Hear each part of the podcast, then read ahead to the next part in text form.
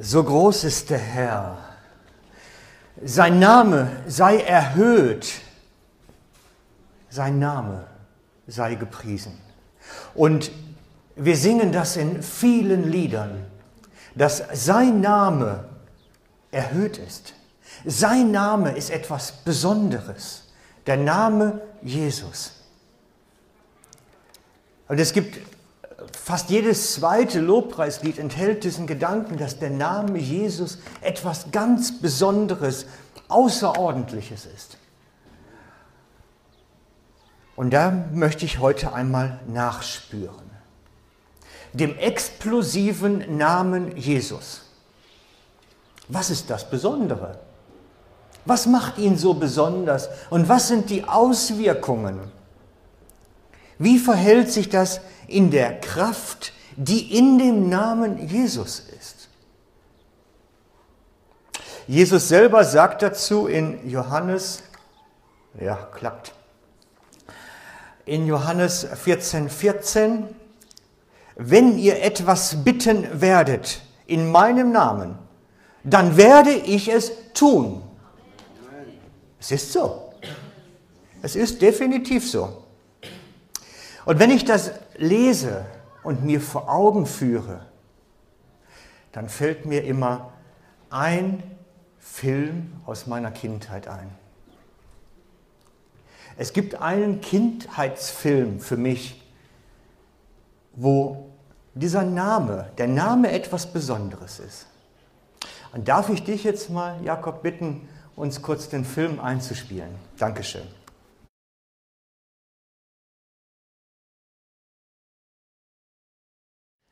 Ich höre schon, die meisten kennen den Film. Aber mir ist einfach diese Geschichte so wichtig geworden, dass der einfach ins Geschäft reingeht, keinen Cent in der Tasche hat und was einkaufen geht. Der hat kein Portemonnaie dabei. Weil in dem Namen von seinem Großvater konnte der einfach sich da bedienen, fast schon. Einfach einkaufen gehe. Und er hatte Kredit. Und da kommt mir einfach die Geschichte mit dem Namen Jesus so wieder nahe. In seinem Namen können wir bekommen. Wir können hingehen und in seinem Namen haben wir, in dem Fall jetzt Kredit, können uns nehmen. Und ich glaube, wir unterschätzen das manchmal. Ich habe das Gefühl, wir unterschätzen das. Welche Kraft und welches Volumen dieser Name eigentlich hat, was da drin enthalten ist. Wir können im Namen Jesus uns geben lassen. Hast du das schon mal bewusst für dich gemacht? Für dein Leben? Für deine Bedürfnisse? Was sagt Jesus dazu? Johannes 16, Vers 24. Bisher habt ihr nichts in meinem Namen erbeten. Bittet, dann werdet ihr nehmen, damit eure Freude vollkommen wird. Er sagt, bisher habt ihr ja nicht zu seinen Jüngern damals. Und dann fand dieser Paradigmenwechsel statt, dass er sagt, ab jetzt könnt ihr in meinem Namen vom Vater bekommen. Vom Vater bekommen. Heißt das jetzt, dass wir alle Wünsche und Träume erfüllt bekommen? Oh, ich habe ein altes Auto. Im Namen Jesu, ich brauche ein neues Auto. Geht das? Oh, ich hätte gern Ferrari. Irgendwas Maskulines, ein Mustang, wie wäre es damit? Im Namen Jesu sollte das doch möglich sein, oder? Na, ich glaube, so ist es ganz nicht gemeint gewesen. Ist das vielleicht, hängt das damit zusammen, dass das Sachen sein müssen, die Not tun. Ich brauche einen neuen Job. Wir haben es eben gerade gehört. Im Namen Jesu einen neuen Job. Oder Frieden in der Familie. Im Namen Jesu Frieden. Oder Versöhnung mit den Kindern und was alles auch wirklich Not tut. Hängt es daran, dass es Not tun muss? Und ich möchte heute dem nachspüren. Was ist es jetzt eigentlich? Auf was kommt es an? Und wie geht man damit um? Damit wir diese himmlischen Ressourcen entdecken. Wovon hängt es ab? Und ich möchte eine Geschichte aus der Bibel nehmen, wo es nicht klappt. Und anhand dieser Geschichte erklären, was da alles falsch läuft. Manchmal ist das ja hilfreich. Also ich gehöre zu den Menschen grundsätzlich, die eher von den Fehlern anderer lernen und von meinen eigenen, als von dem, was man richtig macht. Von dem, was wir richtig machen, lernen wir nichts. Aber wenn wir auf die Nase fallen, wissen wir, das geht nicht. Manchmal ist es so. Also schauen wir uns die Geschichte mal an. Apostelgeschichte 19 ist ein etwas längerer Abschnitt. Apostelgeschichte 19 ab Vers 13. Für die, die ein bisschen belesen sind in der Bibel, das ist die Geschichte von den Söhnen des Priesters Skevas. Vielleicht kennt ihr die Geschichte auch. Also,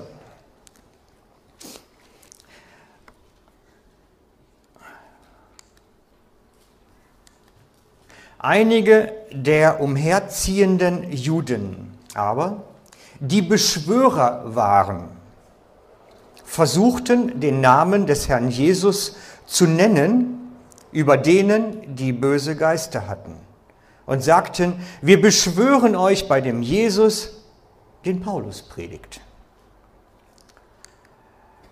Es waren aber sieben Söhne des Juden mit Namen Skevas, eines Hohepriesters, die das taten. Aber der böse Geist antwortete, Jesus kenne ich genau und von Paulus weiß ich auch, aber wer seid ihr? Und der Mensch, in dem der böse Geist war, sprang auf sie los, überwältigte sie und war so mächtig gegen sie, dass sie nackt und verwundet aus dem Haus flohen. Das aber wurde allen, die in Ephesus wohnten, bekannt, sowohl Juden als auch Griechen. Und Furcht ergriff sie alle. Und der Name des Herrn Jesus, hört ihr, der Name des Herrn Jesus wurde hoch gelobt. Wurde hoch gelobt. Es kamen auch viele von denen, die gläubig geworden waren, schon bereits, und bekannten und berichteten, was sie früher getrieben oder was sie getrieben hatten. Viele aber, die Zauberei betrieben hatten, brachten die Bücher zusammen und verbrannten sie öffentlich und berechneten, was sie wert waren und kamen auf 50.000 Silberlinge. Das entspricht etwa 5 Millionen Franken. So mächtig wuchs das Wort des Herrn und hatte Kraft. Also, da haben welche den Namen Jesus benutzt und mächtig auf die Nase bekommen. So würden wir heute salopp sagen dazu. Ist natürlich ein Pech. Also, jetzt müssen wir überlegen, was ist alles falsch gemacht worden von diesen Söhnen des Skevas. Weil in dem Bericht steckt so viel drin, was uns erklärt dann auch, wo wir Dinge verstehen können plötzlich. Also erstens, Sie haben aus den falschen Motiven heraus gehandelt. Sie haben aus dem falschen Motiv heraus gehandelt. Zum Hintergrundwissen der Geschichte, einen Hohepriester Skevas gab es nie. Es gibt jüdische Aufzeichnungen über alle Hohepriester, über viele, viele Jahrhunderte und Jahrtausende inzwischen. Einen Hohepriester Skevas gab es nie. Und die Theologen gehen allgemein davon aus, dass das wie ein Künstlername war, weil den Typen hat es nicht gegeben.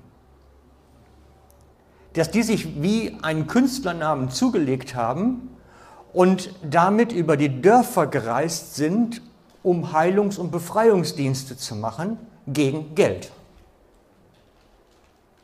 Denn das war ein lohnender Erwerb. Das war ein lohnender Erwerb. Es war ihr Einkommen und sie machten diesen Dienst für ihren Gewinn. Darum machten sie es, weil sie damit Geld verdienten. Nicht wegen dem armen Kerl, der Befreiung brauchte. nicht wegen der Liebe für die geplagten Menschen. Sie machten das für ihr Einkommen. Oder wie Paulus das dann schreibt in der Bibel, wegen schändlichem Gewinn. Gott kann aber nicht wirken in solchen Fällen. Es geht nicht. Bei ihm steht der Mensch im Mittelpunkt, der Betroffene und nicht mein Einkommen. Bei ihm steht der Mensch im Mittelpunkt, nicht der Gewinn. Deswegen, erstens konnte nichts passieren. Zweitens, der Name Jesu ist kein Zauberspruch. Ich meine das wirklich ernst. Der Name Jesu ist keine Zauberei. Die Männer waren Geisterbeschwörer. Die Übersetzung aus dem Griechischen könnte man auch machen mit Magier, Zauberer, äh, Illusionisten. Also Leute, die, ich sag mal bös, wie Harry Potter durch die Gegend rennen und versuchen, die Leute jetzt da im Positiven gesund zu machen. Dass die nicht noch einen Zauberstab wedeln, war eigentlich alles. Und für diesen Dienst gebrauchen wir, sagen wir einmal, Zaubersprüche. Daher kommt ja auch nachher der Begriff von den Zauberbüchern. Bei ihnen war das Denken so, dass sie bestimmte Formulierungen benötigten, damit es wirksam wurde. Sagen wir mal Abracadabra, Simsalabim, Hokus Popus, dreimal schwarzer Kater, im Namen Jesu bist du geheilt. Hat nicht funktioniert. Also drehen wir das Ganze um. Die ersten Worte nach vorne, die zweiten in der Mitte, dritten nach hinten. Hat auch nicht funktioniert. Dann brauchen wir ein paar andere Worte. Das, das ist Zauberei.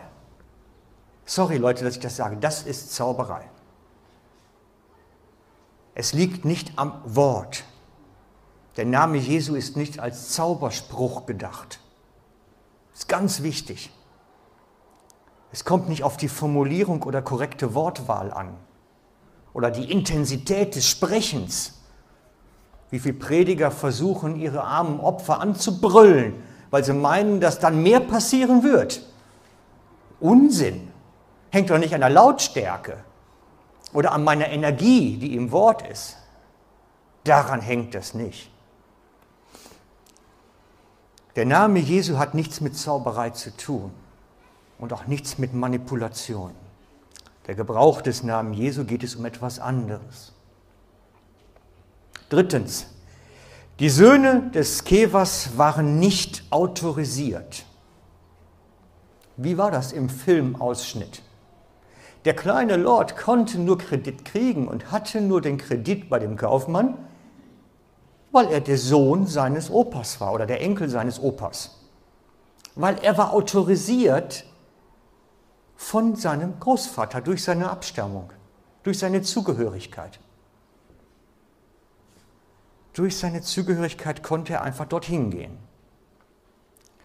weil er der rechtmäßige Erbe war und weil er als Erbe autorisiert war. Deswegen konnte der kleine Lord einkaufen gehen und deswegen kann es in unserem Leben wirken. Wir sind in der Erbschaft Christi. Das ist der Schlüssel, weil wir im Erbe sind. Deswegen dürfen wir den Namen benutzen und bekommen auch. Da ist der Schlüssel, die Erbschaft, weil wir im Erbe sind. Die sieben jungen Männer, die den Namen von diesem Hoskevas benutzen, waren nicht autorisiert. Wie sagte der böse Geist? Jesus weiß ich, Paulus kenne ich, aber wer seid ihr? Sie waren nicht autorisiert. Deswegen konnten sie nichts ausrichten. Deswegen konnte der Name in der Konfrontation keine Kraft entfalten.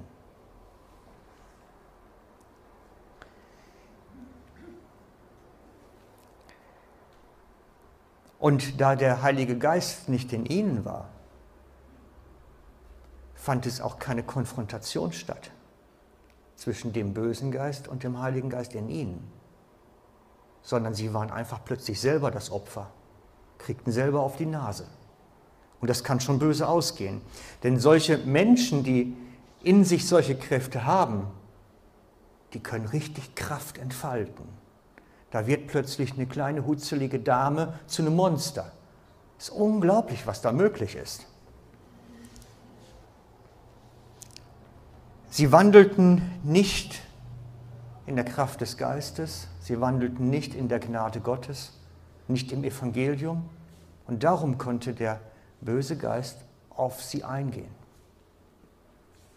Und Gott kann nicht wirken. Er kann keine Zeichen und Wunder tun dann. Es geht nicht. Im Namen Jesu ist alle Kraft. Im Namen Jesu ist alle Macht.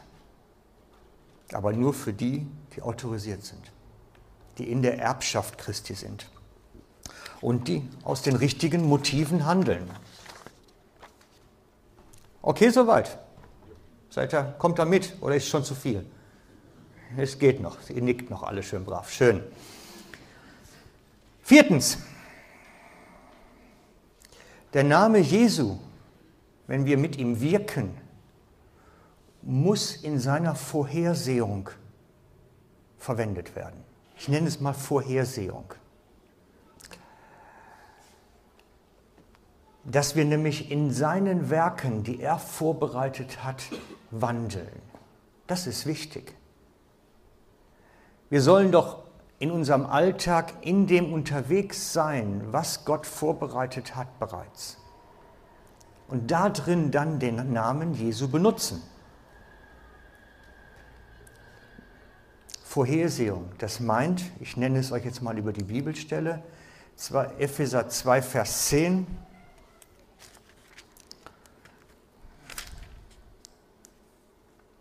Denn wir sind sein Werk, also du und ich, sind durch Christus neu sein Werk. Geschaffen in Christus Jesus, wir sind neu geboren in ihm, zu guten Werken. Die Befreiung von diesem Besetzten wäre eines dieser guten Werke gewesen. Zu guten Werken geschaffen, aber jetzt kommt's, die er zuvor vorbereitet hat. Da ist der Schlüssel. Gott hat etwas vorbereitet. Und es ist so essentiell, dass wir die Verbindung zu Jesus haben, zu erkennen, was hast du jetzt vorbereitet? Was ist das, was jetzt wichtig ist? Wisst ihr, es ist oft so, dass Menschen zu mir kommen und für bestimmte Gebrechen oder etwas für sich beten lassen. Aber es ist gleichzeitig genauso oft fast so, dass ich im Ende für was ganz anderes bete. Also ganz banales Beispiel, dass jemand kommt und sagt, ich habe immer Kopfschmerzen, Migräne, bete doch mal für Migräne. Und am Ende bete ich letztlich nachher für seinen Rücken, weil irgendwo ein Nerv im Rücken eingeklemmt ist. Das ist der Schlüssel, dass wir uns leiten lassen, dass wir sehen, was Gott vorbereitet hat und da rein beten und seinen Namen gebrauchen. Es ist so notwendig zu schauen und dann zu tun. Und dann den Namen Jesus benutzen. Und dann den Namen Jesus da rein benutzen. Dieses sehende Beten, dieses schauende oder andere nennen es hörendes Beten. Beim einen ist es mehr schauen, beim anderen ist es mehr hören. Vermutlich würde meine Frau jetzt sagen, es ist mehr ein Fühlen wir Frauen, Männer denken, Frauen fühlen, das kann man so ein bisschen klassifizieren. Manchmal sind es nur die Wortunterschiede. Aber versteht ihr, worum es geht? Du kannst um alles Mögliche beten. Wenn du nicht weißt, was Gott eigentlich tun will, macht es keinen Sinn. Also erst schauen, was möchte Jesus tun, und dann in seinem Namen hineinwirken. Heilung sprechen, Befreiung sprechen. All das in seinem Namen. Es ist so wichtig. Wir brauchen die Erkenntnis durch den Heiligen Geist, um welche Dinge wir bitten sollen. Es macht keinen Sinn, für die Heilung von Depression zu beten, wenn es letztlich finstere Mächte sind, die gebunden werden müssen. Nicht immer ist das, was derjenige uns, der Betroffene sagt, auch das, was Gott tun wird. Und darum ist es so gut, dass wir ein Ministry-Team hier haben, die darin geübt sind, zu schauen und dann zu beten. Die zu hören fähig sind und dann Befreiung zusprechen. Es ist so wichtig. Fünftens, warum die Söhne des Skevers keinen Befreiungsdienst tun konnten im Namen Jesu. Weil solch ein Dienst immer im Zusammenhang mit Verkündigung steht. Und zwar in Verkündigung des Evangeliums. Die Schrift sagt dazu, dass Gott solche Zeichen und Wunder tun lässt zur Bestätigung der Predigt, zur Bestätigung der Verkündigung, zur Bestätigung des Evangeliums. Wir lesen das unter anderem in Markus 16 ab Vers 17. Die Zeichen aber, die denen folgen, die glauben, sind folgende. In meinem Namen, da haben wir es schon wieder, in meinem Namen werden sie Dämonen austreiben, mit neuen Sprachen reden, Schlangen aufheben und wenn sie etwas Tödliches trinken, wird es ihnen nicht schaden. Auf die Kranken werden sie die Hände legen und sie werden gesund werden. Das ist die Verheißung. Das ist die Verheißung. In seinem Namen werden sie tun, in seinem Namen werden sie Dämonen binden, in seinem Namen werden sie Heilung sprechen. Und dann kommt etwas ganz Wichtiges, zwei Vers oder ein Vers später, Vers 20. Sie, also die Gläubigen, über die das verheißen war, gingen hinaus und predigten überall an allen Orten. Und der Herr und der Herr wirkte mit ihnen und bekräftigte das Wort durch mitfolgende Zeichen. Gott, hier steht bekräftigte, es heißt möglicherweise auch bestätigte. Gott bestätigte dass ihr Reden, ihre Verkündigung durch Zeichen und Wunder. Und hätten die in irgendein Seich erzählt, wäre nichts passiert. Hätte nichts passieren können, unmöglich. Und es würde sich lohnen, das zu vertiefen, aber das haben wir schon einige Male inzwischen gemacht. Und ich glaube, dass das an vielen Stellen der Kirche so ist, dass keine Zeichen und Wunder mehr geschehen, weil Gott die Verkündigung nicht bestätigt. Ganz einfach. Oder nicht bestätigen kann vielleicht auch. Sechstens. Dämonische böse Mächte sind real. Möglicherweise sagst du dir, ähm, ich habe schon genug damit zu tun, an Gott zu glauben, und jetzt kommst du auch noch mit solchen bösen Geschichten an. Es gibt ja diesen Gedanken. Doch ich habe lernen müssen, diese Mächte sind genauso real, wie Gott real ist. Und manchmal sehen wir sie sogar fast noch eher. Manche Sachen von denen werden dann einfach andere Namen gegeben dann heißen sie plötzlich Schizophrenie, Depression, kriegen Krankheitsbilder, was weiß ich nicht. Und vieles von denen, was Krankheitsbilder kriegt, hat eigentlich ihren Ursprung woanders. Ich sage nicht, dass es das nicht als Krankheit gibt, das gibt es auch. Aber ich möchte nicht wissen, wie viel davon wirklich unter solchen Mächten liegt. Da müssen wir mal real sein. Und schlussendlich die, die Jesus da befreit hat, die hätte wir alle in eine Psychiatrie eingeliefert. Dabei hat Jesus gesagt, ihr sollt befreien. Ihr sollt befreien.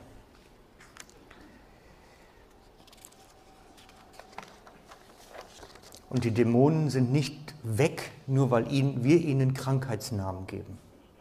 Deswegen sind sie nicht verschieden. Ich sage, nicht jede Krankheit ist, hat einen Dämon, bitte fangt nicht jetzt an, alles zu dämonisieren. Bitte nicht. Auf keinen Fall. Aber es wäre doch schön, wenn wir sie aus dem Krankheitsbild mal wieder rauslassen und mal wieder realisieren, dass es sich wirklich um finstere Mächte handelt, mit denen wir zu tun haben.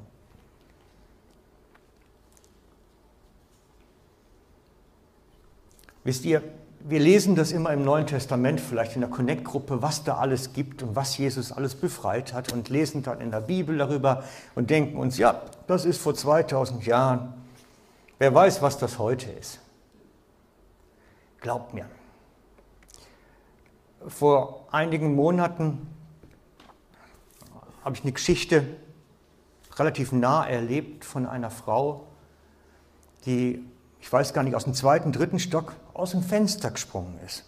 Und leider sehr hart gelandet ist. Ich glaube, auf Beton war es sogar. Heute ist sie recht verschraubt, viele Schrauben im Rücken, kann sich auch nicht mehr so recht bewegen. Und als ich es besuchte, sagte sie mir, ja, ich hatte so eine Stimme in mir.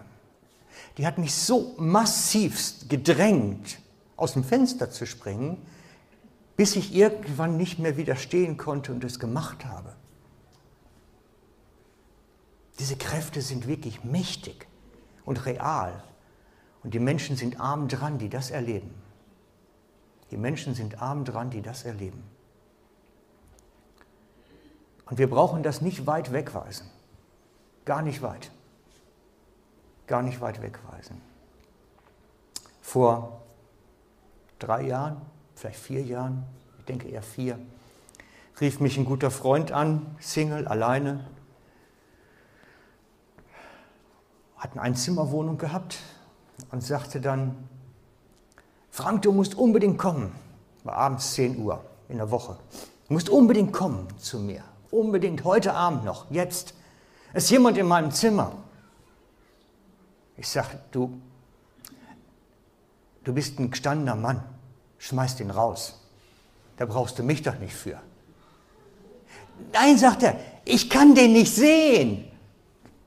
Ich sage, wie, du kannst den nicht sehen? Ja, der traktiert mich immer, aber ich sehe den nicht. Dann gehen bei mir die Alarmglocken an und habe mir dann einen älteren Freund genommen, Geschwister, einen Bruder, habe gesagt, wir fahren da jetzt hin. Und sind dann abends zu ihm hin. Und der lag auf dem Bett, war völlig am Ende. Drei Nächte nicht geschlafen, weil er immer traktiert wird. Und ich sage, ja, wie fühlt sich das denn an? Er sagte, das ist, wenn einer so mit den, mit den Fingern immer so auf den Bauch und auf den Körper so raufditscht. Ja. Sagt er, doch, jetzt ist er gerade wieder, fühl doch mal. Zog sein T-Shirt hoch und habe ich meine Hand so auf seinen Bauch gelegt und da konnte ich das wirklich fühlen. Als wenn einer immer mit den Fingern so hart davor geht. Du kannst das wirklich fühlen. War klar, was es ist dann. Also haben wir uns hingestellt und gesagt, Herr, was machen wir hier? Was willst du tun? Was müssen wir tun? Weil es ist ja nicht von ihm innen, es ist ja von außen. Und machen das jetzt mal kurz. Wir haben nachher ein Wandbild rausgeschmissen. Ein Bild an der Wand. Weil seitdem das Bild an der Wand hängt, seitdem war der sein unsichtbarer Besucher in dem Zimmer. Und wir haben nachher das Bild drei Straßen weiter in Müllkübel geschmissen und dann war Ruhe. Absolut Ruhe. Weil diese Mächte, diese finstere Mächte in dem Moment wohnten in dem Bild. Und wenn wir die Wohnstatt von dieser Kraft, von diesem Dämon wegnehmen und verräumen, verräumen wir auch ihn mit. Das war das, was Jesus vorbereitet hatte, was wir tun konnten den Abend. Ich könnte da viele Geschichten erzählen, was man da erleben kann. Aber ich will euch auch nicht beunruhigen. Wie ihr seht an der Geschichte, man kann das spüren, wenn da was ist. So Dämonen können in Bildern wohnen, in Büchern wohnen, haben wir alles schon gehabt. Aber man spürt es. Schon wenn man in eine Wohnung reinkommt, spürt man es eigentlich. Und ihr würdet das fühlen, wenn was wäre. Ich habe letztens mit einer sehr alten Dame gesprochen, sie ist, glaube ich, inzwischen über 95. Und sie erzählte mir mal, dass sie ein, ein, ein, hatten was mitgebracht aus Afrika, irgendeine Statue. Sie sagte, die stand im Regal und ich wusste, da stimmt was nicht mit. Die hat sonst nichts, nichts Übernatürliches, gar nichts an sich, auch keine Beziehung zu. Also sagte, ich wusste, damit stimmt was nicht und habe sie dann weggeschmissen. Und dann wusste ich, jetzt ist gut. Sie konnte es nicht näher definieren.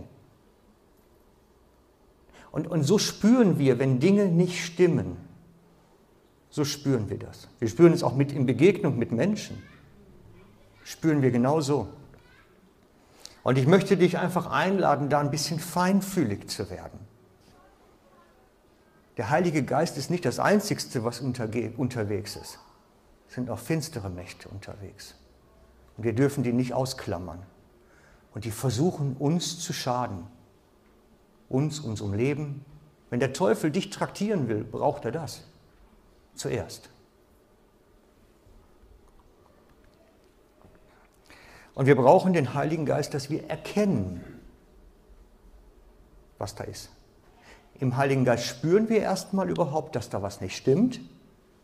Und dann gibt er uns die Fähigkeit zu schauen und zu erkennen und zu reagieren. Und im Namen Jesu müssen diese Mächte dann weichen. Denn dem müssen sie folgen. Immer. Okay. Siebtens. Es ist notwendig, absolut ausdauernd zu sein. Wisst ihr, solche Sachen sind nicht Fünf-Minuten-Aktionen. Seltenst. Seltenst. Das, meine erste Begegnung mit jemandem, der, der, wirklich, der war wirklich besessen, muss man so sagen. Der hockte unter einem Tisch, ein junger Mann, 18, der wird es nie hören und er wird euch nie kennenlernen. Der hieß Viktor, war ganz tief im Osten, war das, fast Ukraine war ich da unterwegs als, als Evangelist. Und der hockte unterm Tisch, Schaum vorm Mund, blutunterlaufene Augen, brüllte wie ein Löwe. Wir hatten da eine Jugendgruppe zusammen und wollten mit, da eine Evangelisation mit ihnen machen und der verhinderte alles. Weil keiner traute sich mehr in den Raum rein.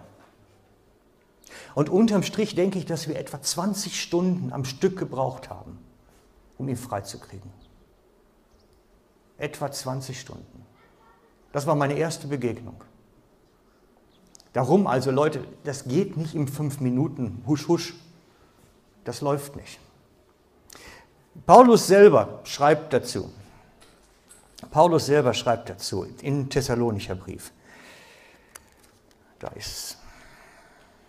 Thessalonicher 2,18. Ja, reagiert er? Da haben wir. Denn wir wollten, oder wir wollen, nee, wir wollten müsste es heißen, es ist Schreibfehler drin, Entschuldigung. Denn wir wollten in der Tat zu euch kommen. Ich, Paulus, Einmal und wiederholt hat Satan uns gehindert. Der Teufel hat es geschafft, zu verhindern, dass so eine große Autorität wie der Paulus es nicht geschafft hat, das, was er tun sollte, zu tun. Seht ihr das? Er wollte, aber der Teufel hat es verhindert. Und wer bin ich, dass der Teufel mich auch nicht verhindern könnte? Meinen Auftrag. Darum, das sind echte Kräfte und Gewalten, mit denen wir zu tun kriegen. Und darum ist es so wichtig, dass wir verstehen, Gott hat uns Autorität gegeben. Aber mach es nie allein. Geh da nie alleine dran. Wir brauchen die Leitung vom Geist, seine Absichten zu erkennen. Und wir brauchen die Geschwister. Nicht alleine in sowas unterwegs sein. Es kommt schon oft genug vor. Also für mich jetzt, dass ich plötzlich so eine 1 zu 1 Begegnung habe, aber ich suche die nie. Glaubt mir das. Achtens. In der ganzen Geschichte geht es immer um die Schafe. Der Name Jesu ist uns gegeben für die Schafe. Was ich letzte Woche gepredigt habe. Wenn ihr nochmal an den Markus-Text denkt, Worum geht es bei dem Gebrauch seines Namens? In meinem Namen werden sie Dämonen austreiben. Es geht um Menschen, die mit Dämonen bedrückt werden, mit diesen finsteren Mächten bedrückt werden. Und Gott möchte, dass sie frei werden. Es geht um die Befreiung. Oder dass sie den Kranken die Hände aufgelegt werden. Es geht zur Heilung. Es geht nicht um uns, dass wir uns besser fühlen oder ein bisschen abenteuerliche Freizeitbeschäftigung bekommen. Da geht es nicht drum. Und der Name Jesus ist auch nicht gegeben, uns ein bisschen mehr Wohlstand zu verschaffen oder ein bisschen friedvolleres Leben. Der Name Jesus ist gegeben zur Wiederherstellung, zur Befreiung und Wiederherstellung der Schafe. Es geht um die Herde Gottes. Dafür ist das da. Es ist für den Dienst gegeben, damit wir die Schafe Gottes befreien, heimführen und heilen können. Darum ist er gegeben. Und die, Macht und die Autorität ist uns gegeben. Der Heilige Geist ist uns gegeben, dass die Herde heimfindet und heil wird. Darum ist es gegeben. Ich glaube manchmal, wir nehmen uns und unsere Bedürfnisse ein bisschen wichtig und verlieren das, was eigentlich beabsichtigt ist, aus dem Blick. Behaltet das im Hinterstübchen. Wie ist, die, wie ist dieser Name Jesus so mächtig geworden? Das ist so einer der letzten Punkte jetzt. Wie ist dieser Name Jesu so mächtig geworden, dass die finsteren Mächte fliehen müssen? Wie ist das entstanden? Und wir lesen dazu einen Text aus dem Philippa, Philippa 2, Vers 6 bis 11. Denn ihr sollt so gesinnt sein, wie Jesus Christus auch war, der als er in göttlicher Gestalt war, es nicht für einen Raub festhielt oder wie einen Raub festhielt, Gott gleich zu sein, sondern sich selbst entäußerte und Knechtgestalt annahm, dem Menschen gleich und dem Äußeren nach als ein Mensch erkannt wurde. Er erniedrigte sich selbst und wurde gehorsam bis zum Tod, ja zum Tod am Kreuz. Darum hat Gott ihn hoch erhöht und darum hat er ihm einen Namen gegeben, der über alle anderen Namen steht.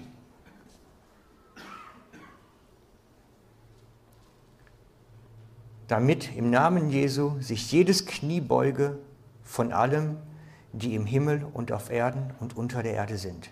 Und jede Zunge bekennen, dass Jesus Christus der Herr ist, zur Ehre Gottes des Vaters.